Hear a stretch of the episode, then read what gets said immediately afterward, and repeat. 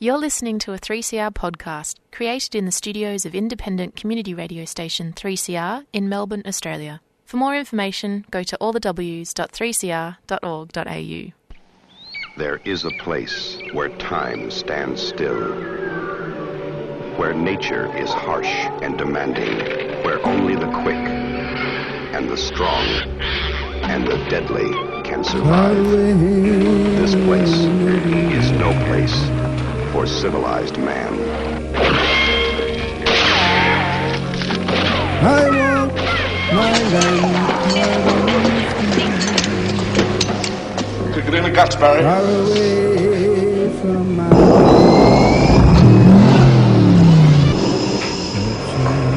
All you've got to do now is pass the Australian culture test. Three simple questions.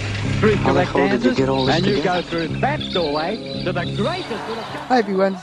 Annie here for Showreel, a look at the Australian film and moving image landscape. Today, two films. Film director Ian Watson talks to me first about a little gem of a film called Unsound, which is coming to screens around now. It has a romance as its central plot, but there is much more to this film set in Sydney with a young musician drawn to a relationship with a deaf D J. The second film, by Luke Robson, called A Small Punch in a Little Town, takes us into the belly of the beast that is a small town society.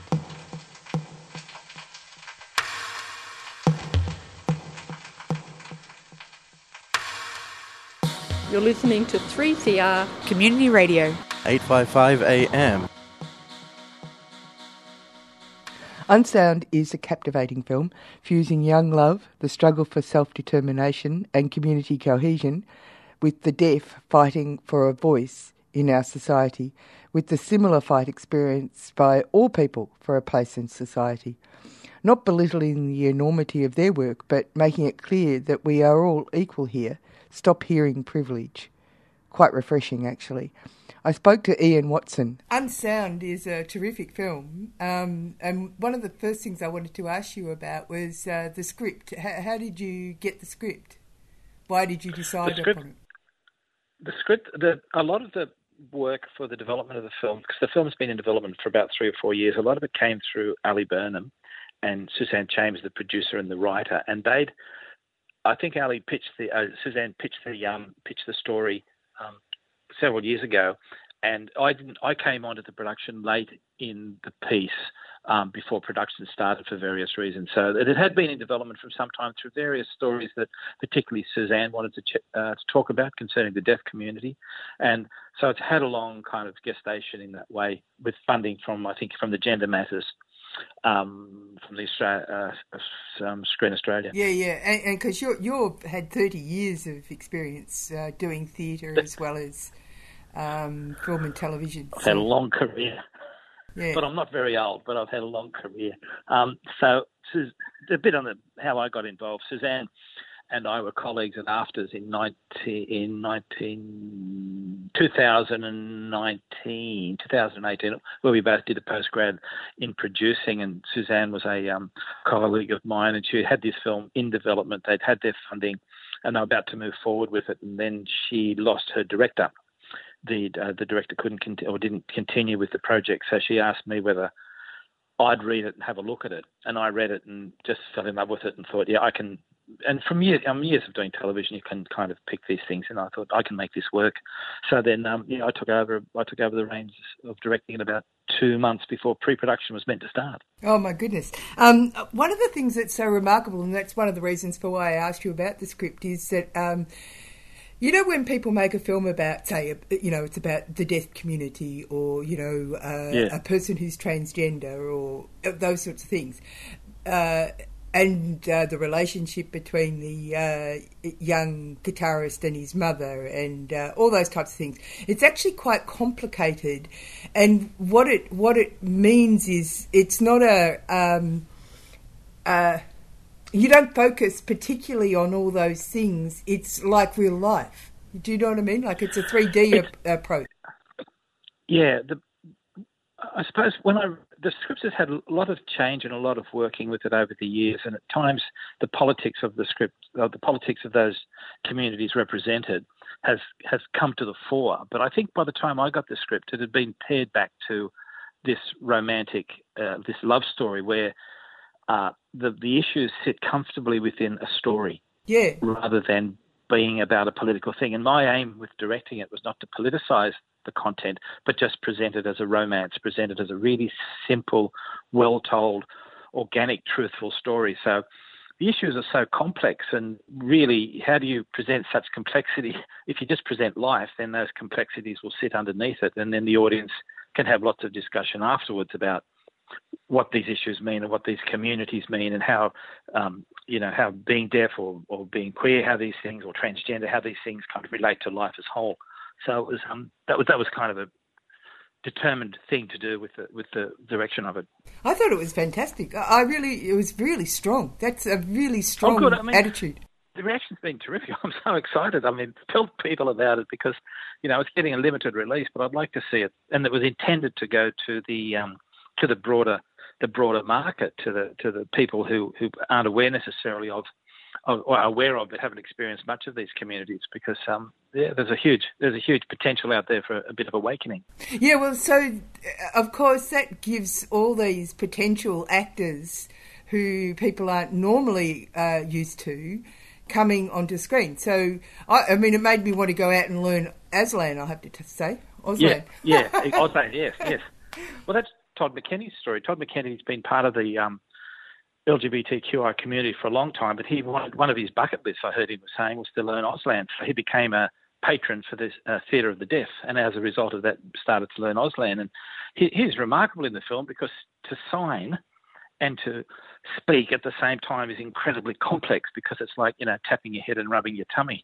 I'll tell and you, it was his experience as I, a gymnast that allowed him to do that. Oh, well, sorry, I shouldn't have interrupted, because I, I, just recently I heard a quote from some people who are Uh, Um, Auslan uh, speakers, and uh, it's the wrong language, really, speakers, uh, but um, they were, the comments that were coming from them was that they thought that sp- people who speak are so uh, uptight and don't express themselves well enough, you know, because oh, right. Because Auslan is so expressive. I've, I've been noticing this at various things I go to. I, sometimes I just watch the Auslan person because they are like a theatre yeah. in themselves. That's right, and that, that is, a lot of it's facial expressions, and a lot of it, they can make the sign, but it's often that some of the signs are so beautifully illustrative. They're just, it's poetry to watch, to watch it, because it's such a visual language.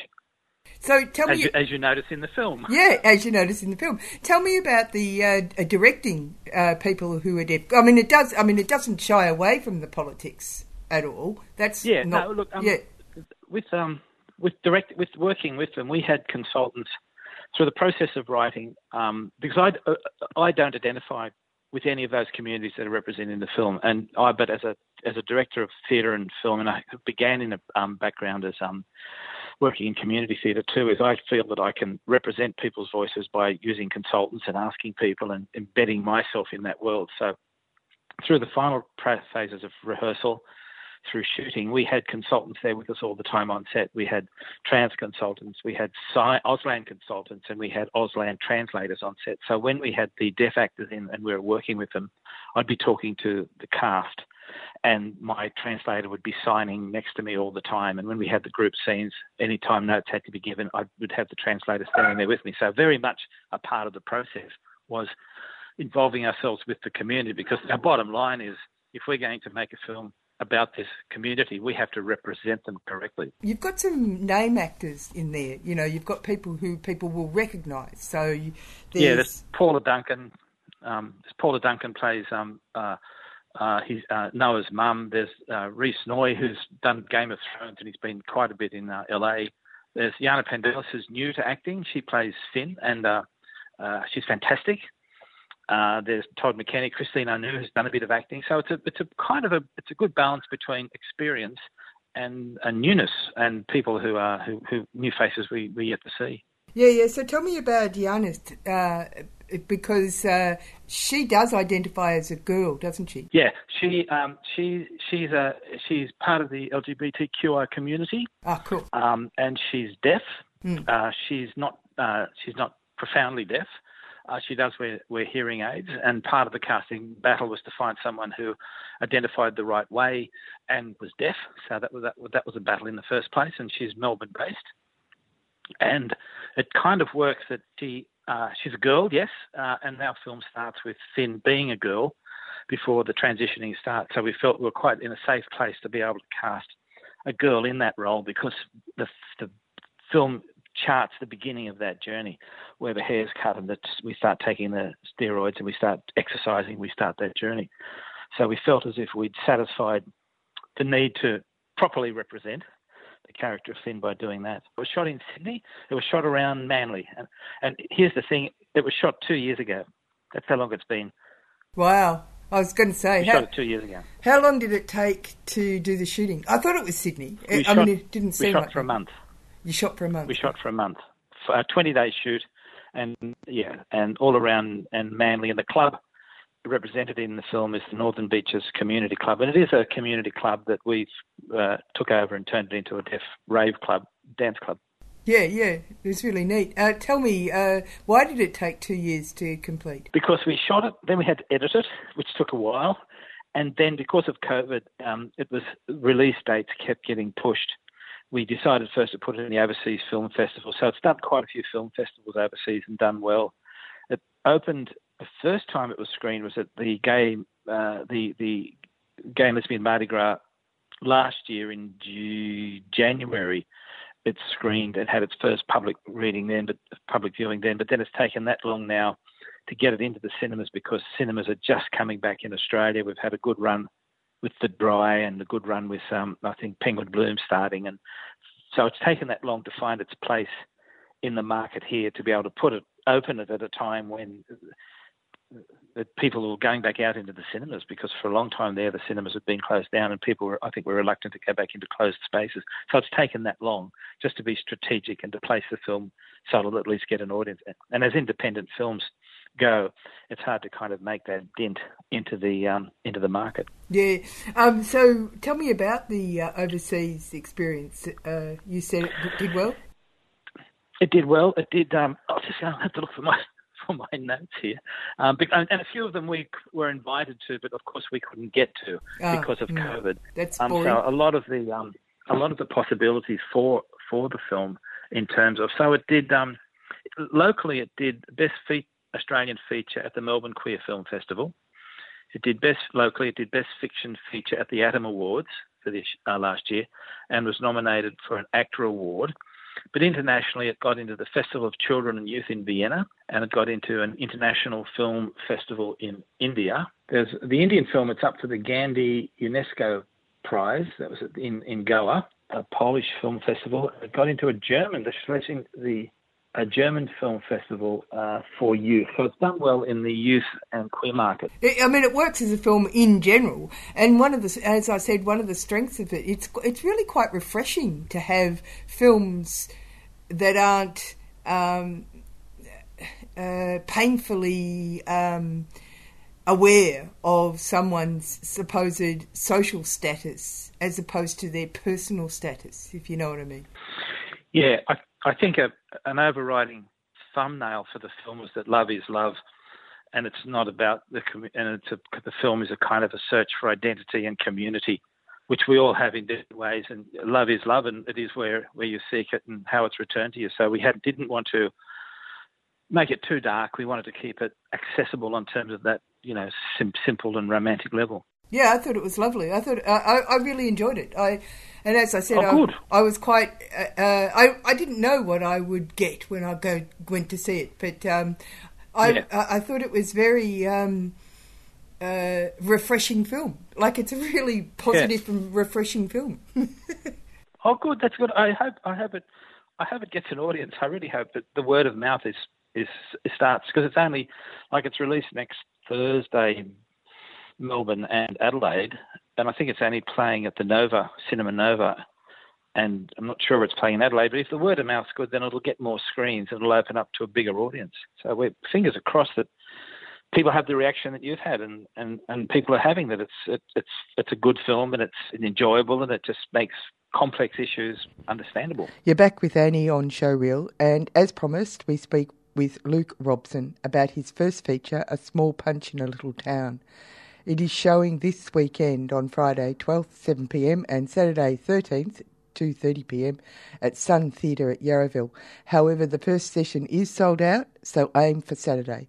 Here's my chat with Luke. Uh, first up, let's uh, talk about uh, your long career. You've been working in filmmaking for quite a while, haven't you? Yeah, yeah, for a long time. I actually started off as a plumber, but um, as soon as I had my licence, because I lived in the country, and I could get to acting school, I started acting. So it was probably a bit later in life. I was eighteen, so when I had my license, but um, yeah, I've been pretty heavily into it since then.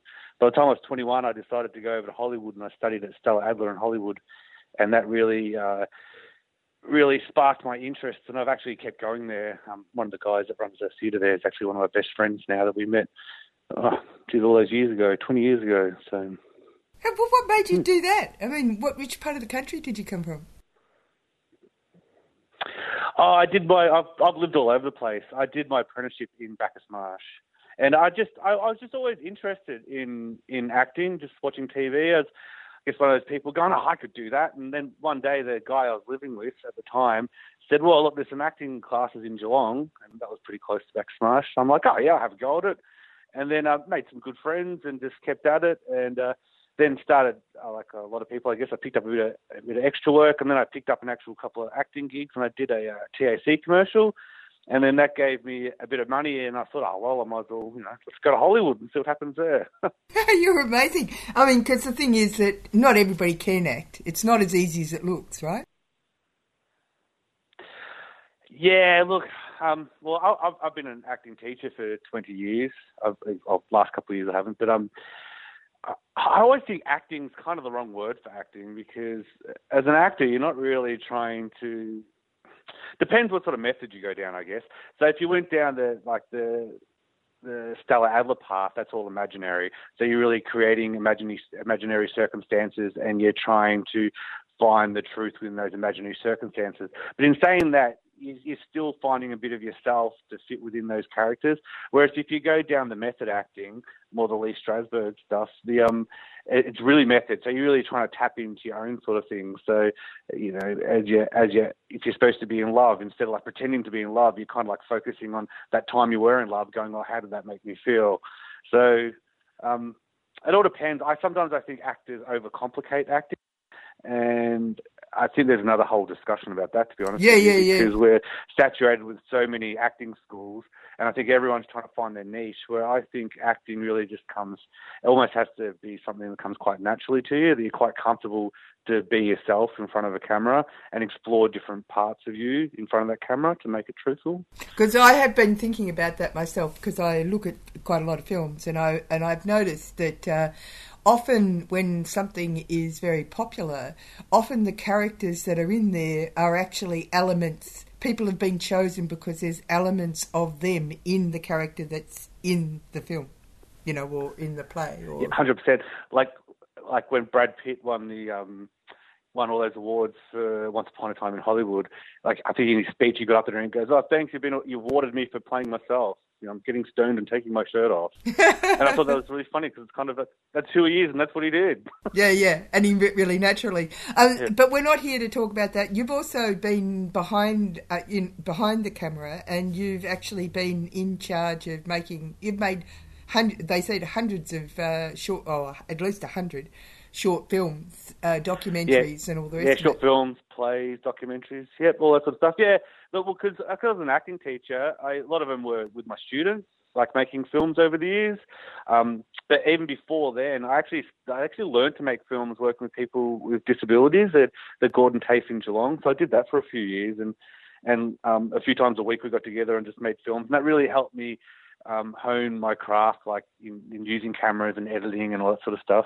And then, yeah, over the years, I just kept making short films. And then probably about six years ago, I had a couple of films that, that people were really quite interested in. They're like, oh, these, these are pretty good. You should start entering into festivals. So it was only a few years ago that I started entering some of my films into festivals, which has been awesome because it's taken me all over the place. I've um, like I've had my film screened in, in like from um, Paris to Rome, New York, Las Vegas, Hollywood, all over the joint. And um, so it's been good. I sort of like teamed up uh, these festivals with holidays at the same time. So it's been a great way to get around and check things out, although not so great for the bank balance. Yeah, yeah, but still very exciting. And, and um, the the thing, the reason why I'm talking to you now is because you've made your first feature film, and uh, you're going to, and it's going to be shown at the Sun uh, on Friday the twelfth and Saturday the thirteenth.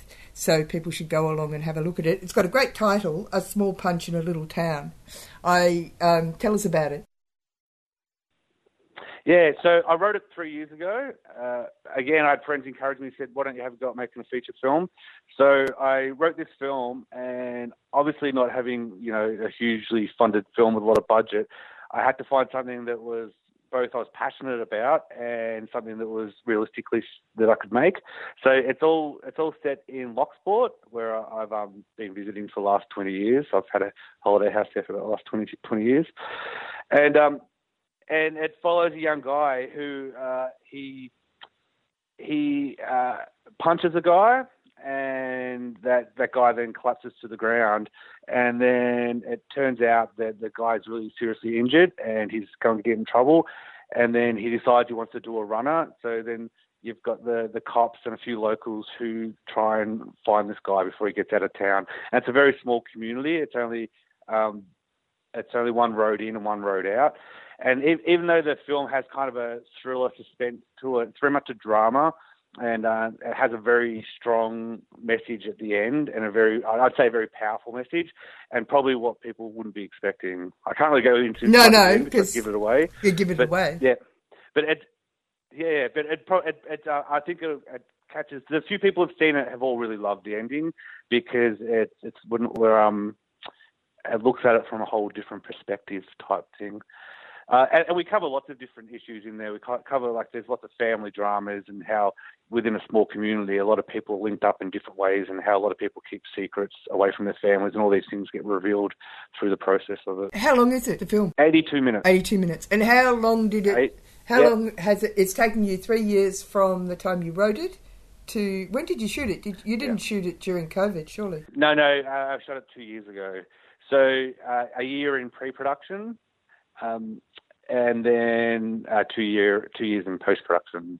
Yeah. Uh, I, again, because we're not we're not able to work on it full time because we all have other jobs as well.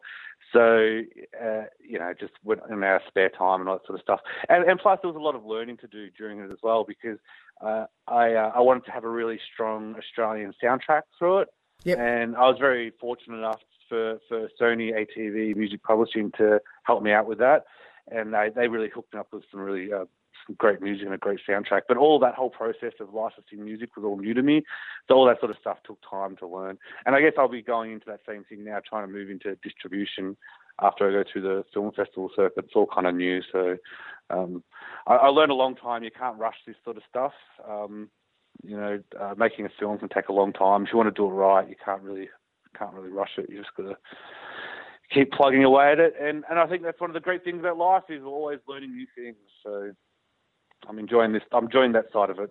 Well, one yeah. thing I wanted to ask you about, because it is, uh, I mean, you've had uh, doing a long film rather than a short film, but also uh, the thing about your, I mean, I know people, you know, think you're being wanky and stuff when you talk about vision, but I saw a film last night, which wasn't a bad film, but it was interesting because it was made by an actor, and a lot of the uh, shots, the framing was uh, quite close. Uh, headshots together, two people yeah. together, two shots, you know. And it was interesting because yeah. it, that's not the general, uh, you know, like p- film is it's a vocabulary, right? It's a vocabulary. And, and yeah. sometimes, so for example, going back and looking at something like They Shoot Horses, Don't They? At looking at its remarkable use of camera and editing, it's amazing because it's a, of a different period, right? What's your view on yeah. that? How did you learn? What did you learn about that? The, the, the I think really close shooting, really close headshots sounds more like T V. Um, I really, when I think of film, I think of cinematography. Um, and over the years, making all these short films, it can be very expensive to hire cinematographers, um, and because it's not, not not so much about hiring them; it's about um, hiring all the equipment. So over over the last I don't know, probably more so ten years, I've really learned to do all the cinematography myself, and, and I actually really, really enjoy it. Um, I, I read this thing ages ago that it says, from a famous director, I can't even remember who the director was, but it said that uh, the only thing that really matters is what's inside the frame when you press record, and I think that's so true. And and um and I read this other really good book where it starts talking about the colour palette of a film and how you can really change people's emotions by the different colours. So I think going into this feature, what I enjoyed the most was really going into more detail about everything, about locations, why I have that locations, how, you know, always looking at it from the the wide shot, you know, how does this tell the story? Well, you know, even from the colors of the clothes that people wear, everything like that. So I think, yeah, I think with with um, with film, it, it it's a whole. It's not just the acting; it's like everything. It's it's. Uh, I have this thing like I know a lot of places teach hierarchy, where I'm the opposite. I think everyone needs to know their place, but I, I think the runner is important as the director, as important as the lead actor, as important to the dog that's on set playing a part, you know, that, that everyone, um, you, it need, you need everyone to be focused on a, their job to create something beautiful. I hope this answers your question. Yeah, yeah, no, I, I was, and the other thing that's really struck me about uh, filming is, and a film yeah. being successful, is the um, p- uh, pacing. So what did you learn about creating pace? Yeah, well, yeah, yeah, that's very true as well. And I, um, I, I, a pet hate for mine is I see, sometimes I see films and I think it's magnificent, but it's about half an hour too long. So I'm one of those people that don't like to be drawn out too long. With, with this film, because I, you know, I don't have a huge budget, a lot of it is dialogue driven. So it's very quite pacey with dialogue. And then we have quite a lot of stuff in boats and cars and all that sort of stuff. So the actual pacing of the film is um, is kind of always um, – someone actually watched it actually said to me, like, that keeps you interested the whole time. But what happens when I gave all the actors and the crew the script, I gave them the script in chronological order, and it takes place over five days. But in editing, I've actually split up those days. So it's all, it kind of goes all over the place. You start at the start of day five, and then you go to the start of day two. Oh, no, sorry, the end of day two, then day three, day four, and then back to day one, the start of day two, and then back to day five. So I think having that option to be able to shift the story around like that has really helped me with the pacing of the film to actually really help to um, bring out the story and, and give people that time to take in what they've seen before we move to the next bit as well. It'll be interesting to see what all the, the cast and crew think too, because um, what they're going to see is very different to what they read. Oh, that's really interesting. So they're going to be there on Friday night, yeah. is it? Uh, yeah, a lot of them will. But yeah, this is, that's our premiere screening. So um, yeah, I, like I said, only a handful of people have really seen the film. So um, it should be exciting for a lot of them. Oh, it sounds very exciting. Hopefully, hopefully they enjoy it. It's kind of a bit... kind of a bit nerve-wracking for me.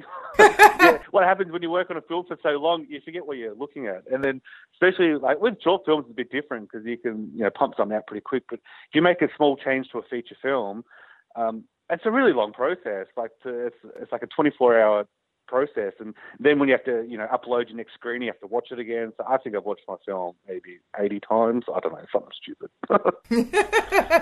Well, good luck. I think it sounds great. And let's hope you get a full house. Yeah, I, well, yeah, the first, that's why I had a second show. So the first show sold out really quickly.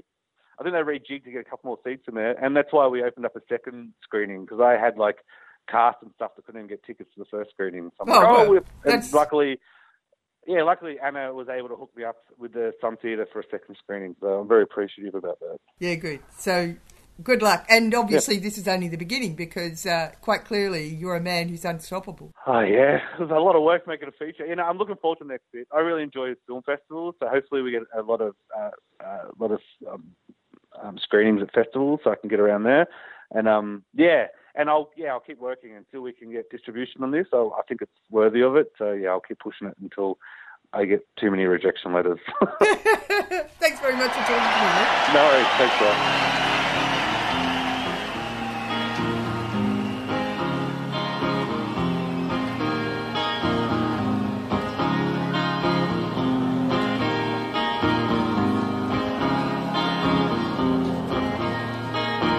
bro. Don't you know? Talking about a revolution, it sounds like a whisper. Don't you know talking about a revolution sounds like a whisper while they're standing in the welfare lines, crying at the doorsteps of those armies of salvation, wasting time in the unemployment lines, sitting around waiting for a promotion. You've been listening to a three C R podcast produced in the studios of independent community radio station three C R in Melbourne, Australia. For more information, go to all the w s dot three c r dot org dot a u.